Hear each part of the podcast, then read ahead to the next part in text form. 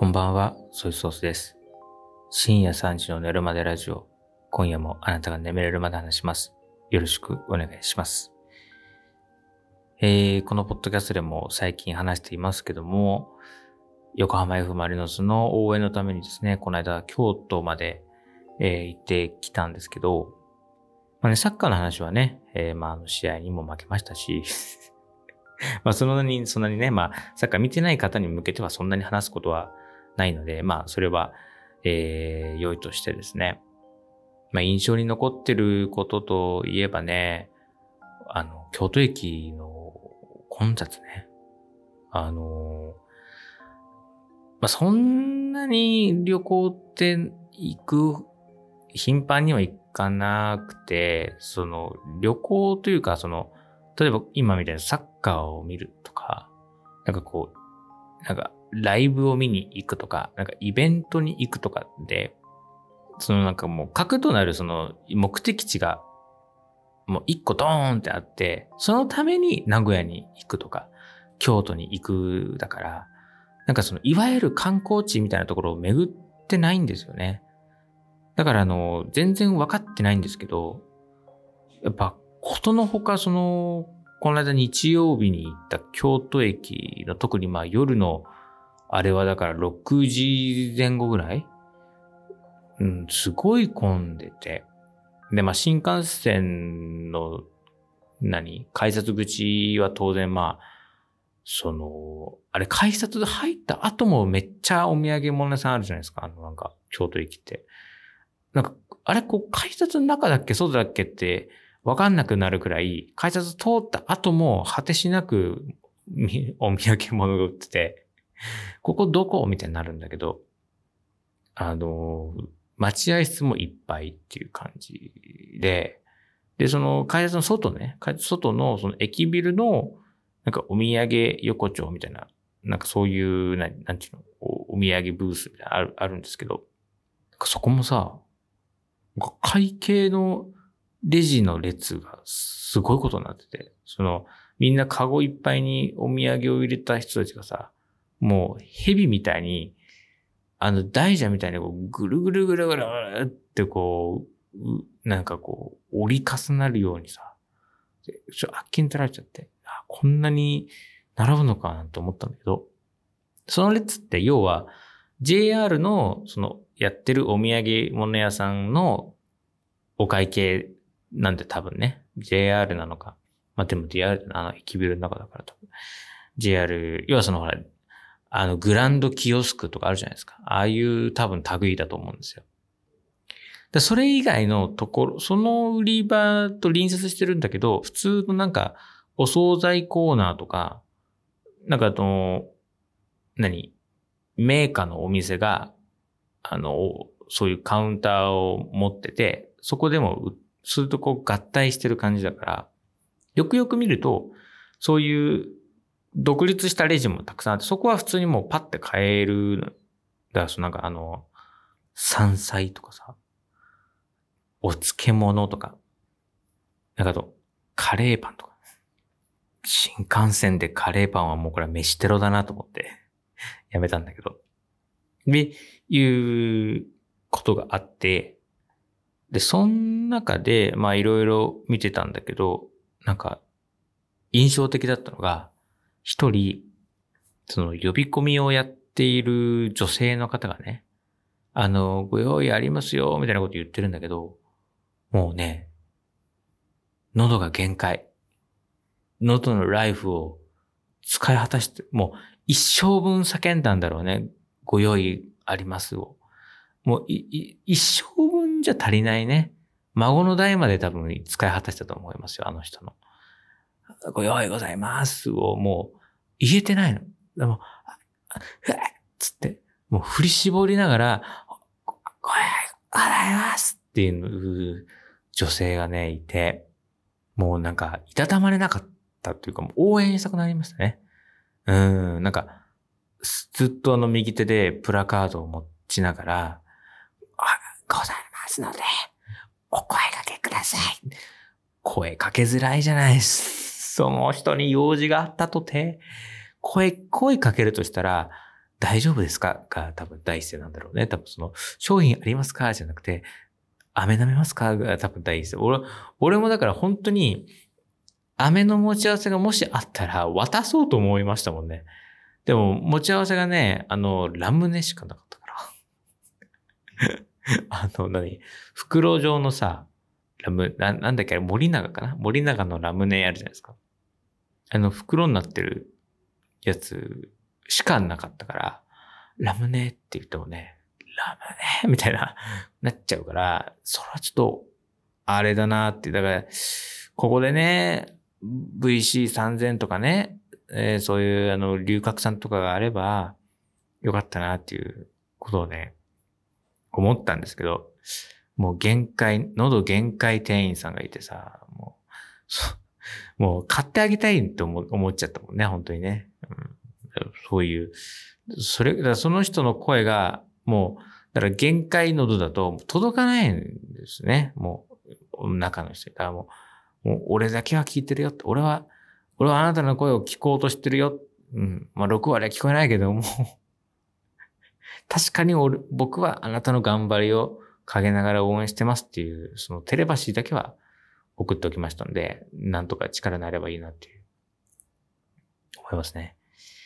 あとはね、あの、柿の外しだね。柿の外しが個人的にはヒットでしたね。あの、なんかね、いろいろ目当てはあって、ほうじ茶が好きなので、なんかそういう、ほうじ茶の茶葉とかなんか売ってないかなってちょっと思ったんですけど、よく聞くさ、京都福寿園とか言うじゃないですか。で、ああいうお店っていうのはまあ、近くになくて、ちょっとね、その予想外、予想外ってわけじゃないんだけど、ちょっと時間取りすぎかなってくらい余裕は持っていたつもりなんですけど、そのサッカーの試合が終わって、京都駅戻ってきたら、新幹線が出るまで、えー、1時間半ぐらいかなあ、しかなくて、で、お文具さんのグッズストアで15分使っちゃったから、お文具さんっていうのは僕が好きな YouTube チャンネルのね、あのアニメで YouTube でやってるね、あの個人の方が自主制作されてるアニメのチャンネルなんですけどね。それのなんかポップアップストアがあって、それでなんか夢中になっちゃったんで、んで、それでちょっとロスしちゃったんで怖かっただろうね、お文具さんの店員さんね。なぜかっていうとね、その、その前に見てたね、そのサッカーの試合っていうのが2時キックオフで、2時4時で、で、何、西日がすごいこう来てて眩しかったんですよね。なんで、サングラスをかけてた。で、このポッドキャストでも前に話しましたけどね、この意を消して作ったサングラスをかけて、で、見てたんです。で、それがすごい優れもので、ただ単にその暗くするっていうんじゃなくて、変更グラスで、その、狙った光をカットする。眩しさをカットする。ギラつきをカットするっていうやつだから、ギラついてない限りは、でも慣れちゃうと、かけてること忘れるんですよね。普通に見えるから。で、そのまま、その京都の、京都サンガっていう相手チームの本拠地であるサンガスタジアムっていうところから、いろいろ乗り継いで、えっ、と、多分1時間以上かけて、えー、京都駅まで戻ってきて、で、新幹線口パーって出て、一旦その買い物に外出たら、その目の前にその駅ビルの一角で、お文具さんのポップアップストアやってるの見つけたから、それわーって言って、で、なんかちょっと買い物して、で、あの、ガチャガチャがあって、両替はレジにて受けたまりますって書いてあったから、あの、1000円両替してもらっていいですかあ、あ、わかりました。つって100円に全部変えていただいて、お願いしました。なんて手で渡してくれて、で、その後、あの、ガチャガチャをやったら、詰まっちゃって、で、そのガチャガチャを、こう、中身をこう入れ替えてたお姉さんがいたから、ちょっとあの、ごめんなさい、ちょっと出なかったんですけど、あ、すいません、なんて言ってもう一回こうガチャガチャってやってもらって、あ、これで出ました、ありがとうございます、なんていうやりとりを、あの、ずっとサングラスかけてまましてたのね。もう、高校と、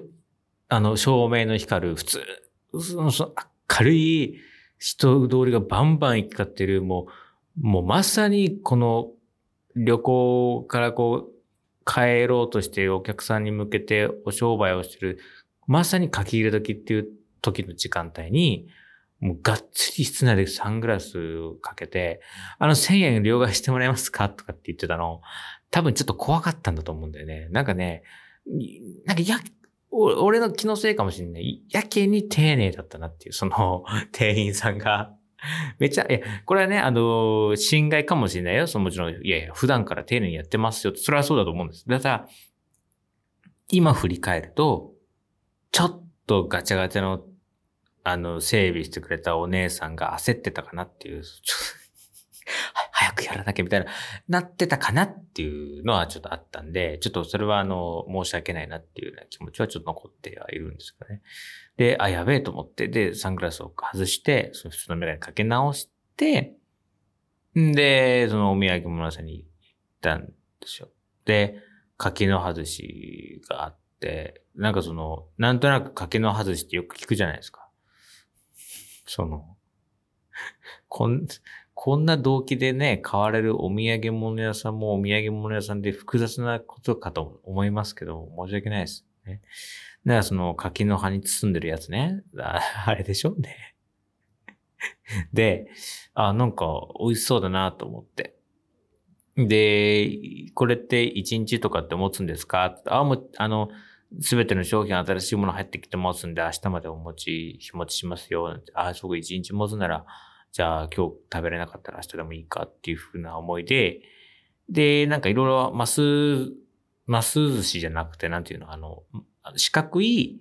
えー、チラシ寿司みたいなのがあったり、そういう柿の葉でも、サバだけとか、あとは押し寿司とかもあったかな。でその中で、その、柿の葉寿司の、あのね、えっ、とね、タイとサーモンとサバタイとサーモンとサバってこれが2貫ずつ入ってる6個入りで、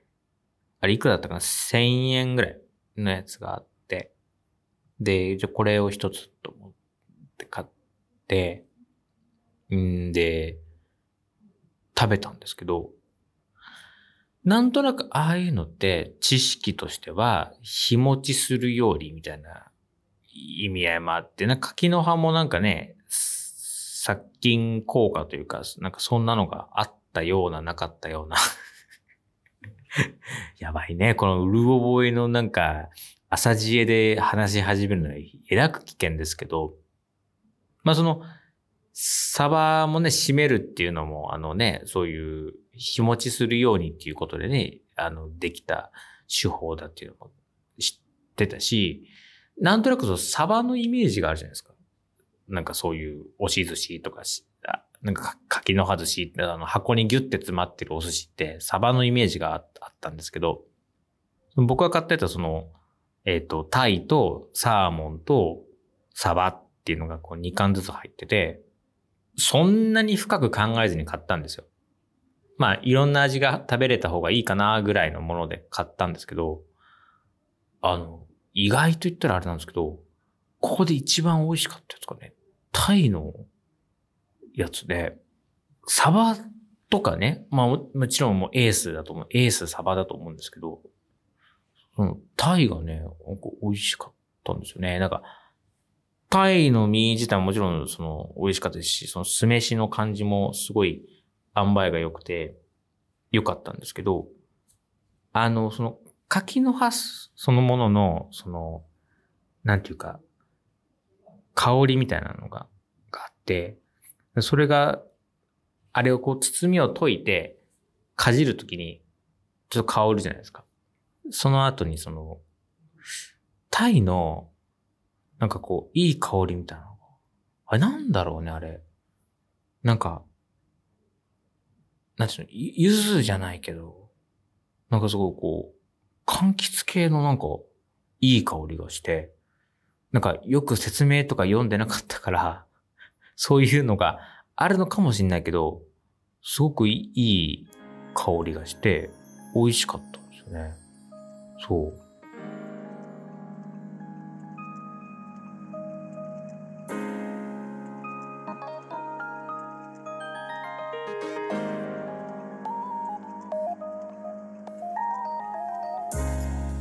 番組では皆様からメッセージを募集しています。概要欄に貼ってるリンクからメッセージフォームに飛んでお気軽に投稿してください。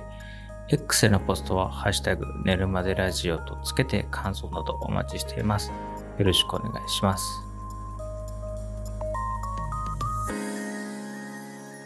前回のポッドキャストでもちらっと話しましたけど、やっぱり、あと、有名なのがね、551の豚まんで、ずっとこう話は聞いていたんですけど、その食べたことがなくて、で、今回買ってみようと思ったんですけど、まあめちゃめちゃ並んでて、結局20分か25分ぐらい並んで買えたって感じだったんですけど、何？チルド商品っていうのが本当はあるらしいんですけど、それがね、大阪かな？大阪のお店でしか取り扱いがなくて、その京都店ではあったかいものしかないんですって。っていうのがあって、なんかよく噂でそのなんか匂うとか聞くじゃないですか。かチルドだったら匂わないのかなとか思ったんですけど、僕あったかいままじゃなきゃ買えないって思って、もう意を決して買って で、もうどこにもその何、豚まんのあれ箱だからさ、紙の箱だから、なんかその耐久性みたいな部分もそんなにぐしゃってなっちゃうからさ、もう仕方ないからさ、あの新幹線のさ、座席のさ、あの、上着とかかけるさ、フックついてるじゃないですか、あの窓際に。あそこに手先かけて。でもさ、すっげえ申し訳ないのさ、その前の席の人の頭の高さじゃん？頭の高さだから前の人にも匂い来てかなとかなみたいな。そんな感情をね、してたんですけど。まあ大丈夫。そんな気にしないぐらいね、前の人がね、ものすごいね、もう早くお米収穫しなきゃってぐらい、もう首が左方向にぐーって垂れて寝てたんで 爆睡してたんで。その前の人がその座席の隙間からその頭がこう垂れてぐーなってるのが見えるぐらい垂れてたんで。もしかしたら夢の中では豚まんが出てきたかもしれないですけども。まあなんとかその辺は大丈夫で帰ってきたということで美味しくいただきました。というわけで、えー、今夜はこの辺です。皆さん、pues